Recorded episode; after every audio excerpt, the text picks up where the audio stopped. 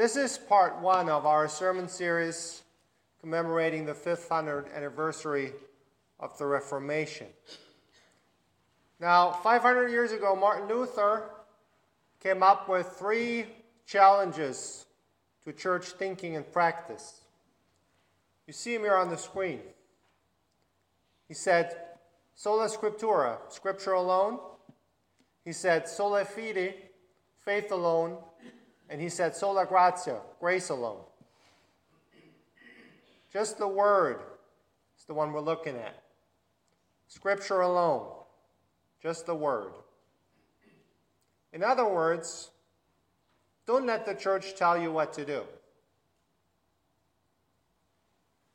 We're looking at this book. They call it the Bible. This is what tells us what to do, not the church. And for us, that's easy to say because most of us have an English speaking copy at home that we can read. Now, that was new 500 years ago. For the first time, well, others have done it before, but he made it very popular. Luther translated the Bible into the language of the people. That's a radical new thing. We're people of the book. Our religion is based on a stack of paper and ink. We're pretty much like Jews in that regard. What we call the Old Testament, the Hebrew Bible, the Jewish tradition has known that way before we did, that it's good to have a book that tells you how to live. Islam got the same concept with their Holy Quran. They know that a book can guide you. And it's very comforting that these books have been around for a long time because they hold us to standards that are beyond ourselves. We are a reading religion, at least for the last 500 years. And by reading, I literally mean reading. Up until Luther's time, the Bible was only available in Latin.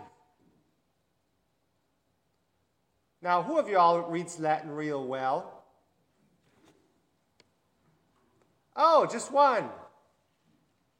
They had the same problem back then. Only the guy at the front of the church could read that. How does that help? Everybody depended on the priest to interpret scripture for them because they couldn't read. And it wasn't even Latin. Even, even after it was translated into German or whatever the language of the place was, the average farmer still couldn't read.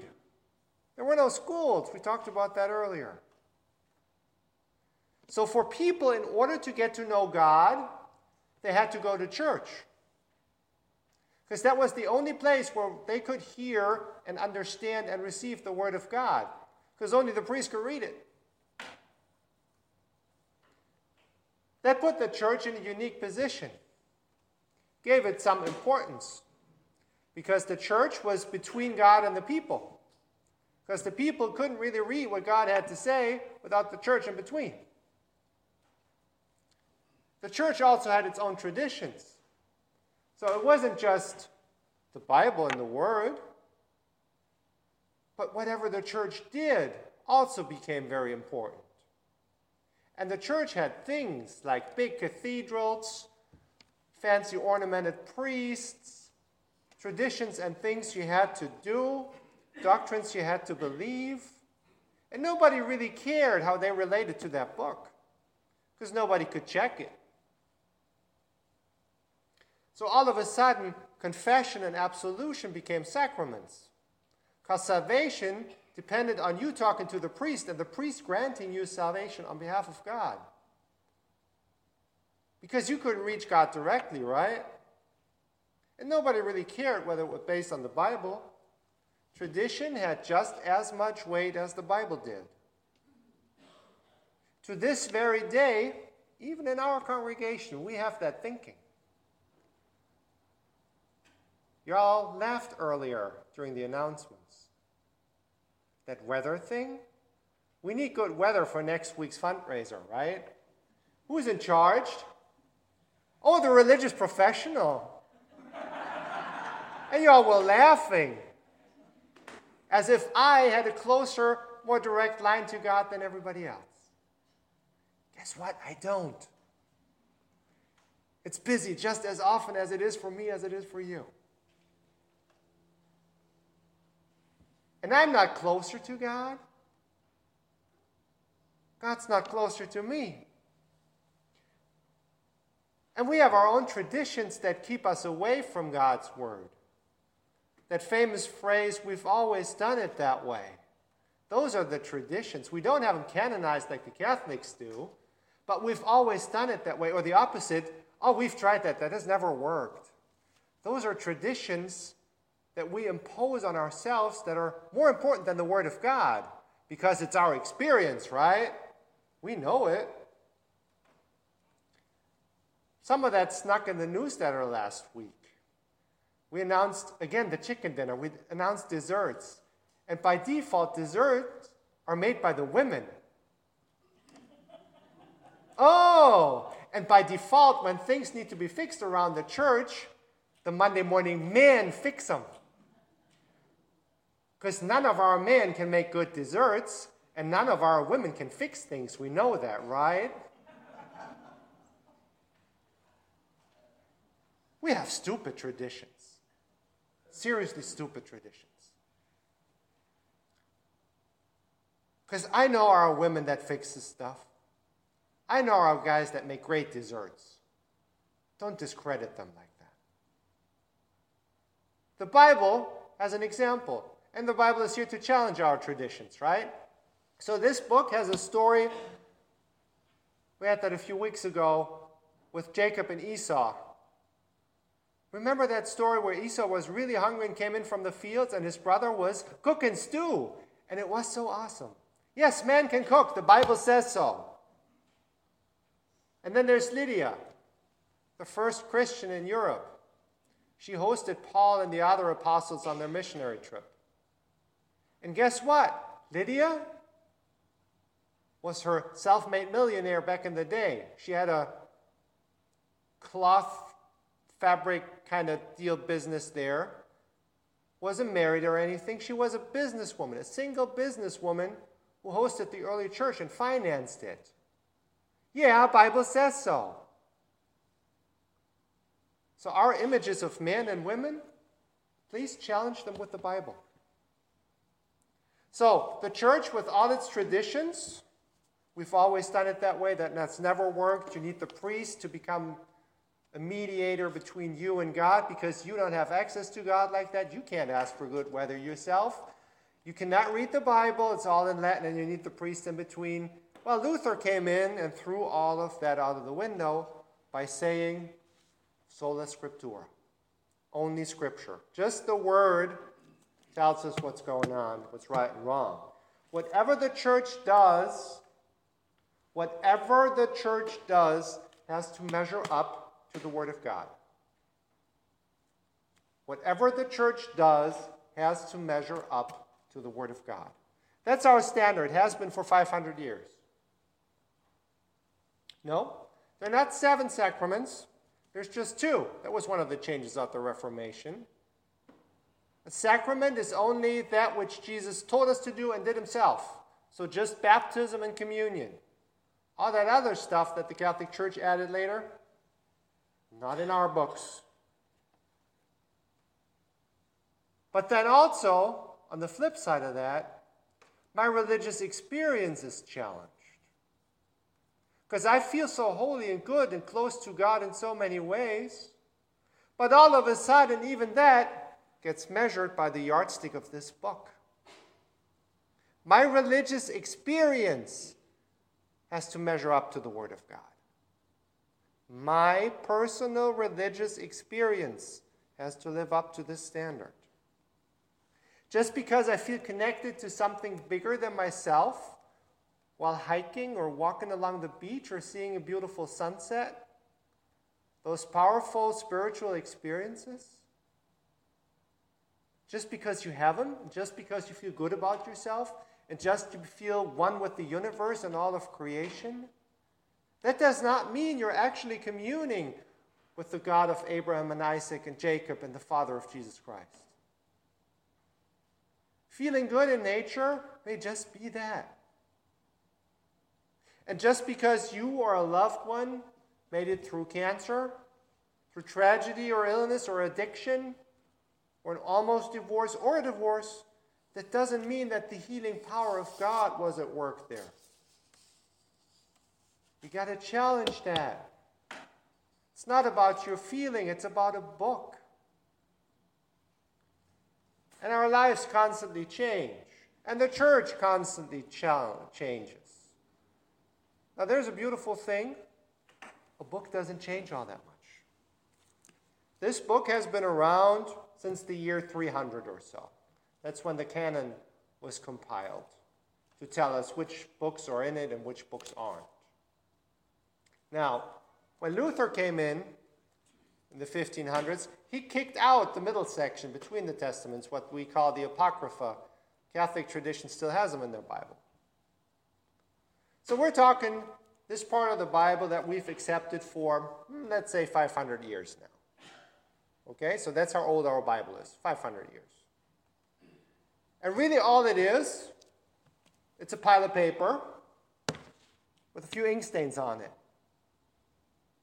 But this pile of paper has governed Western civilization for hundreds of years now.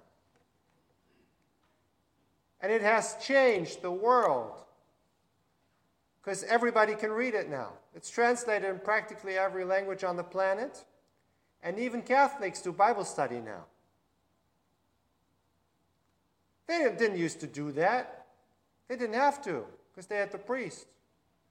But now Catholic congregations start Bible studies because it's such a good thing.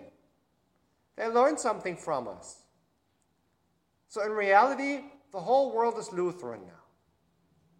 The whole world is Lutheran. Thank God. Now, Luther had a great thing going for him. Gutenberg just invented the printing press. So, using the hype of social media these days, Luther did what he could do. He used the best of communication technology and got the word out, literally. Publishing the Bible in print, that everybody who could read could read it. Powerful thing. A copy of the Gutenberg Bible, we just saw it earlier this year in Austin. Um, UT Austin has one at display in their library over there. You can actually see the print from the 1500s, how the Bible made it out into the world. Printing was a powerful tool that works to this very day. But guess what? Print is in decline. I asked that earlier when the kids came. Who has at least finished two books this year? By show of hands. Please two books or more. Okay, roughly a third or so. Who actually reads a printed newspaper? About the same. That could actually be exactly the same people. Maybe you're the print people. I get my news from Twitter. I don't touch paper for my news. And TV pretty much killed the newspaper. Print is in decline.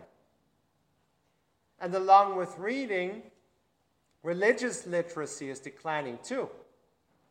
People are not as smart as they used to be around things of religion.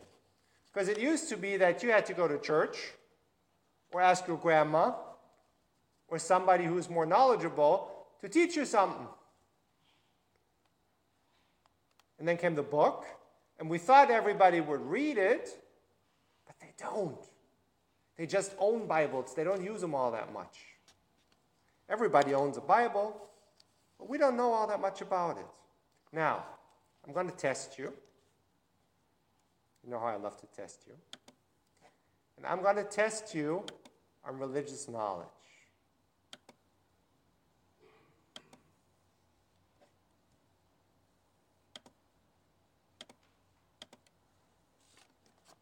So Pew Research came up with this test, just 15 little questions. And real quick by show of hands, just to see how smart we are in terms of our religious literacy. Okay?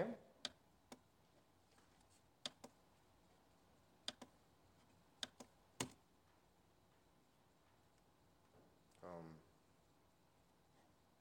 hmm. Let me work on that.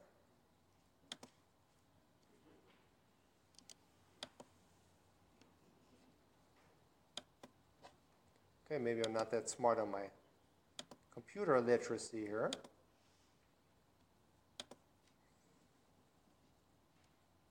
There we go. All right.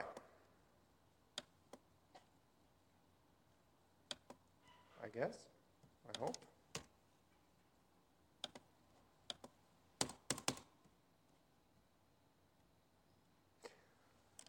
Um.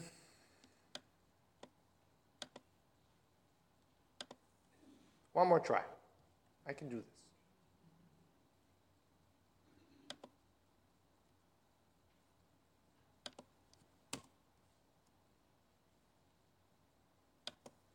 Yes.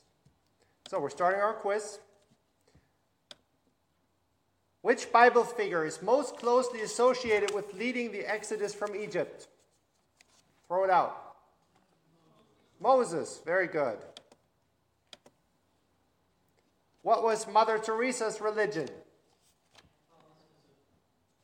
Huh? Okay.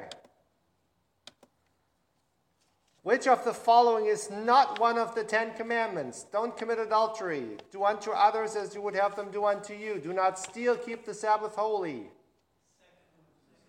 Ah, the golden rule.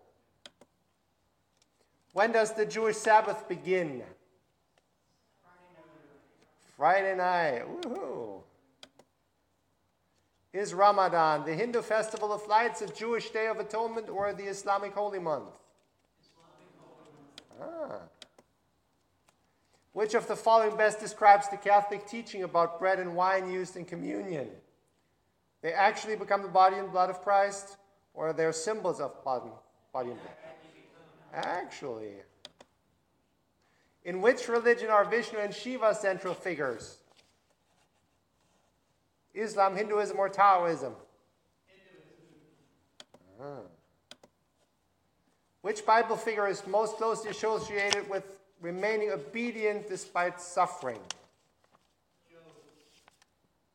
Okay, you're out.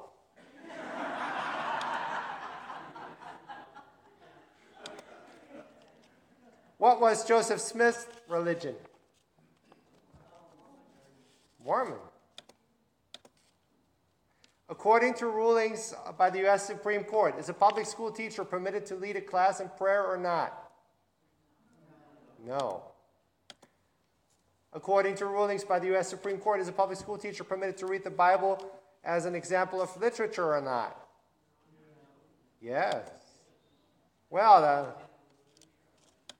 course. What religion do most people in Pakistan consider themselves? Buddhist, Hindu, Muslim, Christian? All right. What was the name of the person whose writings and action inspired the Protestant Reformation? All right.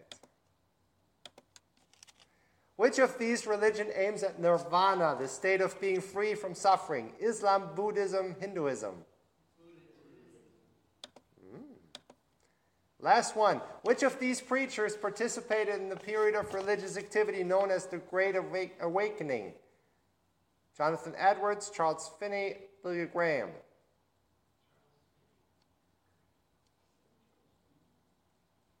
Oh, it's quiet in the room. This is an American thing, so I didn't know that before. Huh? Well, if you want to go into that trap, let's go there. Okay, we scored better than 97% of the public. All right, so we're in that top bracket of 14 correct answers because uh, obviously it was Edwards, not um, the other guy. So the last question was wrong. But look at this graph. So most people are somewhere in the middle between six and nine correct answers. All right? And I'm sure that our combined knowledge is better than our average or individual knowledge. To be honest, I mean, one of those answers you may not have gotten by yourself, but uh, with the combined wisdom of our room here. Okay? So that's where we're at. All right. So don't feel bad about yourself. This is symptomatic of our times. The church, in the, in the tradition of the Reformation, needs to be a school first. We're an educational institution. We need to make sure that people are knowledgeable and smart in their religious experience. Attending church is like attending school. That's why traditionally Protestants didn't go to church, they attended church because they registered there to learn something. Please don't go to church. Please attend church as if you get something out of it. We come here to learn. We come here to learn. And if there's a learning model that works, it's the one that is usually described as know, be, and do. In order to learn something, you've got to know it, you got to find your identity in it, and you got to do something about it. As we look at the Bible today, I want to say three steps would be literacy, practice, and action. And the Bible is obviously part of that literacy part. So when we look at Luther's, I didn't show you the right one, back to the wheel that we started with. When we look at Luther's great insights of the Reformation, with word, scripture alone, faith, and grace alone, today the word is about literacy. We got to know our stuff. We got to be able to read, and we got to actually read sometimes. So, the next few weeks, the next couple of weeks will be about practice and action. But today is about knowledge. Today is about knowing what's going on. Today is probably the reading track of our Christian experience. And that's what I want to challenge you to do this week. Just this week, just this week, just this week, I invite you to open that book every day. That's an intense seminar, I know. But there are easier ways, right? You can just subscribe to the daily texts online. You can uh, have the reading plan that we used to have out, or you can subscribe whatever newsletter you want to that has a verse per day. Find something, or just flip it open randomly. That works for a lot of people. Or you can even journal your reflection of what you read uh, in a meditative style. Engage that book every day this week because it's there to challenge you. And please let, let me know next week how that went. Let me know what you learned about yourself, about God, about the world. The Bible is an ancient book. And when, when they talk about goats and all that stuff and olive trees in the valley of the Dead Sea, that's so far removed from our reality when they sell their daughters into marriage that is so far removed from our culture, from our daily living, it can challenge us in wonderful ways. When we have images like the eye of the needle with the camel, that's stuff that just expands your universe. Please grow this week. Dive into this ancient book. And be challenged. What if my ways were not the highways? What if my judgments did not have the final say? What if nature didn't reveal God? What if the church were no better than the beach or mountaintop or hospital bed? They all have to measure up to this stack of paper.